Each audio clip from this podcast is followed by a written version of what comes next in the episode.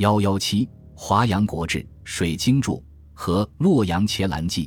长渠与，华阳国志。长渠，字道将，蜀郡江源人，生卒年月不详。初仕成汉李氏，为散骑郎，掌著作。晋穆帝永和三年，桓温伐蜀，灭李氏，以渠为参军，随至建康。大约在永和十一年以前，撰成《华阳国志》一书。《华阳国志》是中国现存最早而又比较完整的一部优秀地方志著作。全书共十二卷，附录一卷，约十一万字。其篇目曰：八志、汉中志。蜀志、南中志、公孙述、刘二木志、刘先主志、刘后主志、大同志、李特、熊、寿、世志、先贤是女赞、后贤志、序志。从篇目看出，该书记述了以益州为中心的西南地区的历史、地理和风俗，以及公孙述、刘焉、刘备、李特等事迹。所述史事的时间上起巴蜀二国的传说时期。下契公元三百四十七年，李世成汉政权的灭亡。所述地理范围包括今四川及云南、贵州、陕西、湖北各一部分。该书采取以地理志、编年体与人物志三者结合的编撰形式，叙述有法，史料丰富，内容详实。书中既有大量的古代氏族、地理沿革、政治经济、风俗民情等重要史料，如巴蜀古代史事。李冰修筑都江堰事，诸葛亮征南中经过，西南各少数民族之历史风俗等，又收录了西汉至东晋兼梁、益、宁三州各类男女人物近四百名。因此，这部书不仅是研究古代西南地方史和西南少数民族史的重要著作，亦可补正史人物传记之不足。其主要缺点在于过多地渲染了本地所谓。其旧先贤忠臣烈女之言行业绩，不免流露出作者的地方民族主义倾向。郦道元与《水经注》，郦道元，字善长，范阳涿县人，出身官宦世家，曾祖郦绍、祖父厉蒿都在后燕任太守之职。父郦范始于北魏，累官至青州刺史、尚书右丞，赐爵永宁南。道元的童年和少年时代是在父亲的青州刺史任上度过的。长大后，历史孝文帝、宣武帝、孝明帝三朝，先后出任治书侍御史、鲁阳太守、东荆州刺史、河南尹、御史中尉等，为官素有严猛之称，遭朝贵记恨。孝昌三年，出任官右大使，被叛臣萧宝寅杀害于阴盘一亭。所著《水经注》四十卷，今存。另著有《本志》十三篇，七聘及诸文皆王佚。道元好学博闻，历览奇书，尤喜《山海经》《禹贡》《周礼》《直方》《汉书》《地理志》及三国魏人丧亲《水经》等地理著作。他觉得这些书简而不周，不尽如人意，决定选取《水经》为蓝本，为之作注。为了撰写《水经注》，他寻图访泽，阅读了大量的文献资料，涉土游方，足迹遍及长城内外、黄河、淮河以北。注文引用了四百三十七种古籍文献及实地考察所得的大量碑刻材料，凡北魏以前地质几乎囊括殆尽。除为原水道作注外，新补充记述的水道达一千二百五十二条，比原书增加八倍多。注文共约三十万字，比原书多出二十倍。《水经注》是一部以历史地理、自然地理、经济地理等为主要内容的综合性地理名著。清末学者王先谦说：“道源为书之旨在因水以正地，及地以存古。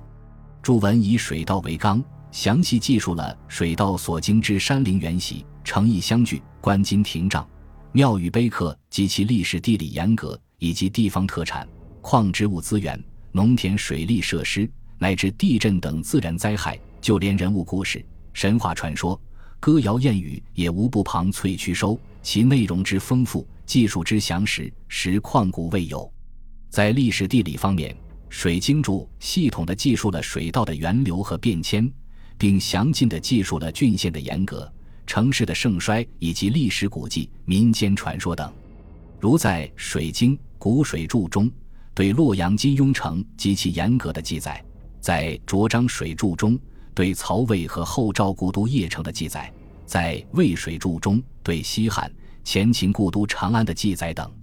书中对县级以上的行政区和居民点，大部分都记载了历史沿革。在自然地理方面，记载了各种类型的湖泊，如湖、泽、海、碑、渊、潭、池、叟、沼、塘、淀等，名称达十四种之多。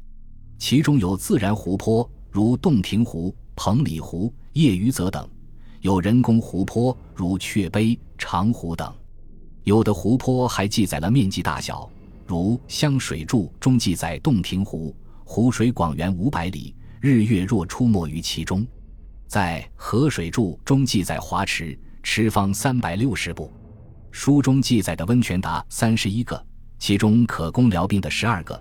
各地温泉水差异甚大，从低温到高温分为五个等级。如在《水注》中对平城的火井温泉有详细的描述。注文中还有不少关于运河、农田水利、洪水泛滥。河流冰期等记载，在经济地理方面，注文对各地特产、矿植物资源记载特多，如山西平城的煤、蒲城县的佳酿桑酒、陕西洪门县的天然气、湖县夸父山的竹剑、铁、玉、土军县的骏马、汉水著名的沪鱼、富鱼、四川宜都县的柚等等。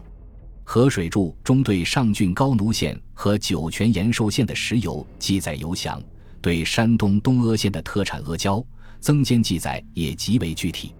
与此同时，注文还记载了铁、铜、金、银、锡等多处冶炼工厂及设备，介绍了井盐、池盐、石油、天然气、煤、金、雄黄等矿产的开采技术和运销范围等。这些都是很宝贵的古代经济史资料。《水经注》又是一部出色的历史文学名著。其序山水其胜，文藻并立，妙绝古今，遣词造句，殊为彪炳。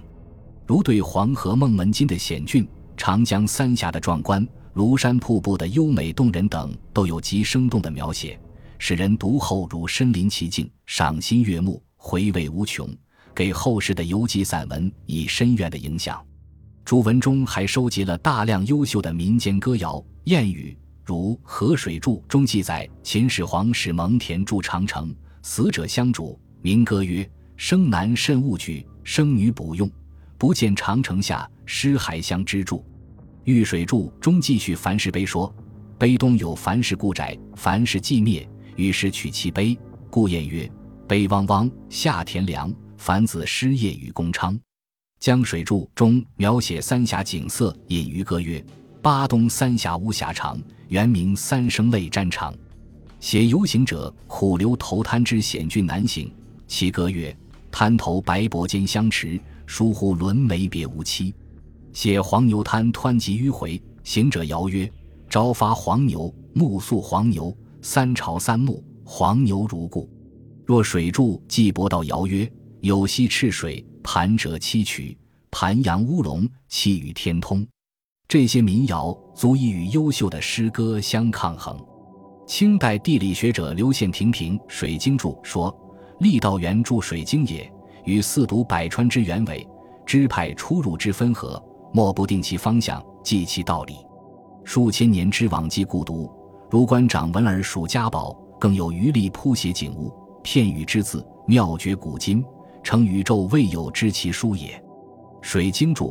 作为我国历史文化宝库中一颗光华闪烁的明珠，其重要地位和学术价值不言而喻。但由于郦道元生活于南北纷争之时，出身官宦世家，时代和阶级的局限时，《水晶柱》不免有某些不足之处，并非尽善尽美。道源足迹遍及北方，南方诸水却未能目及，故对北方水道技术详尽。而所述江淮缅汉诸水则时有纰谬，书中还掺杂不少迷信传说和鬼神故事，在一定程度上影响了这部巨著的科学价值。由于《水晶柱》的内容非常丰富，价值极高，后世学者纷纷予以研究，从中吸取营养。明代朱牟传《水经注》间首开研究之风，入清以后，研究之风大盛，形成一门新学问，称力学。其中，全祖望、赵一清、戴震三家成为力学全盛时期的代表人物。近几十年间，力学研究继续深入，相继发表了许多有价值的学术论文和专著，讨论的范围也愈益广泛，从而将力学研究推向了新的高潮。本集播放完毕，感谢您的收听，喜欢请订阅加关注，主页有更多精彩内容。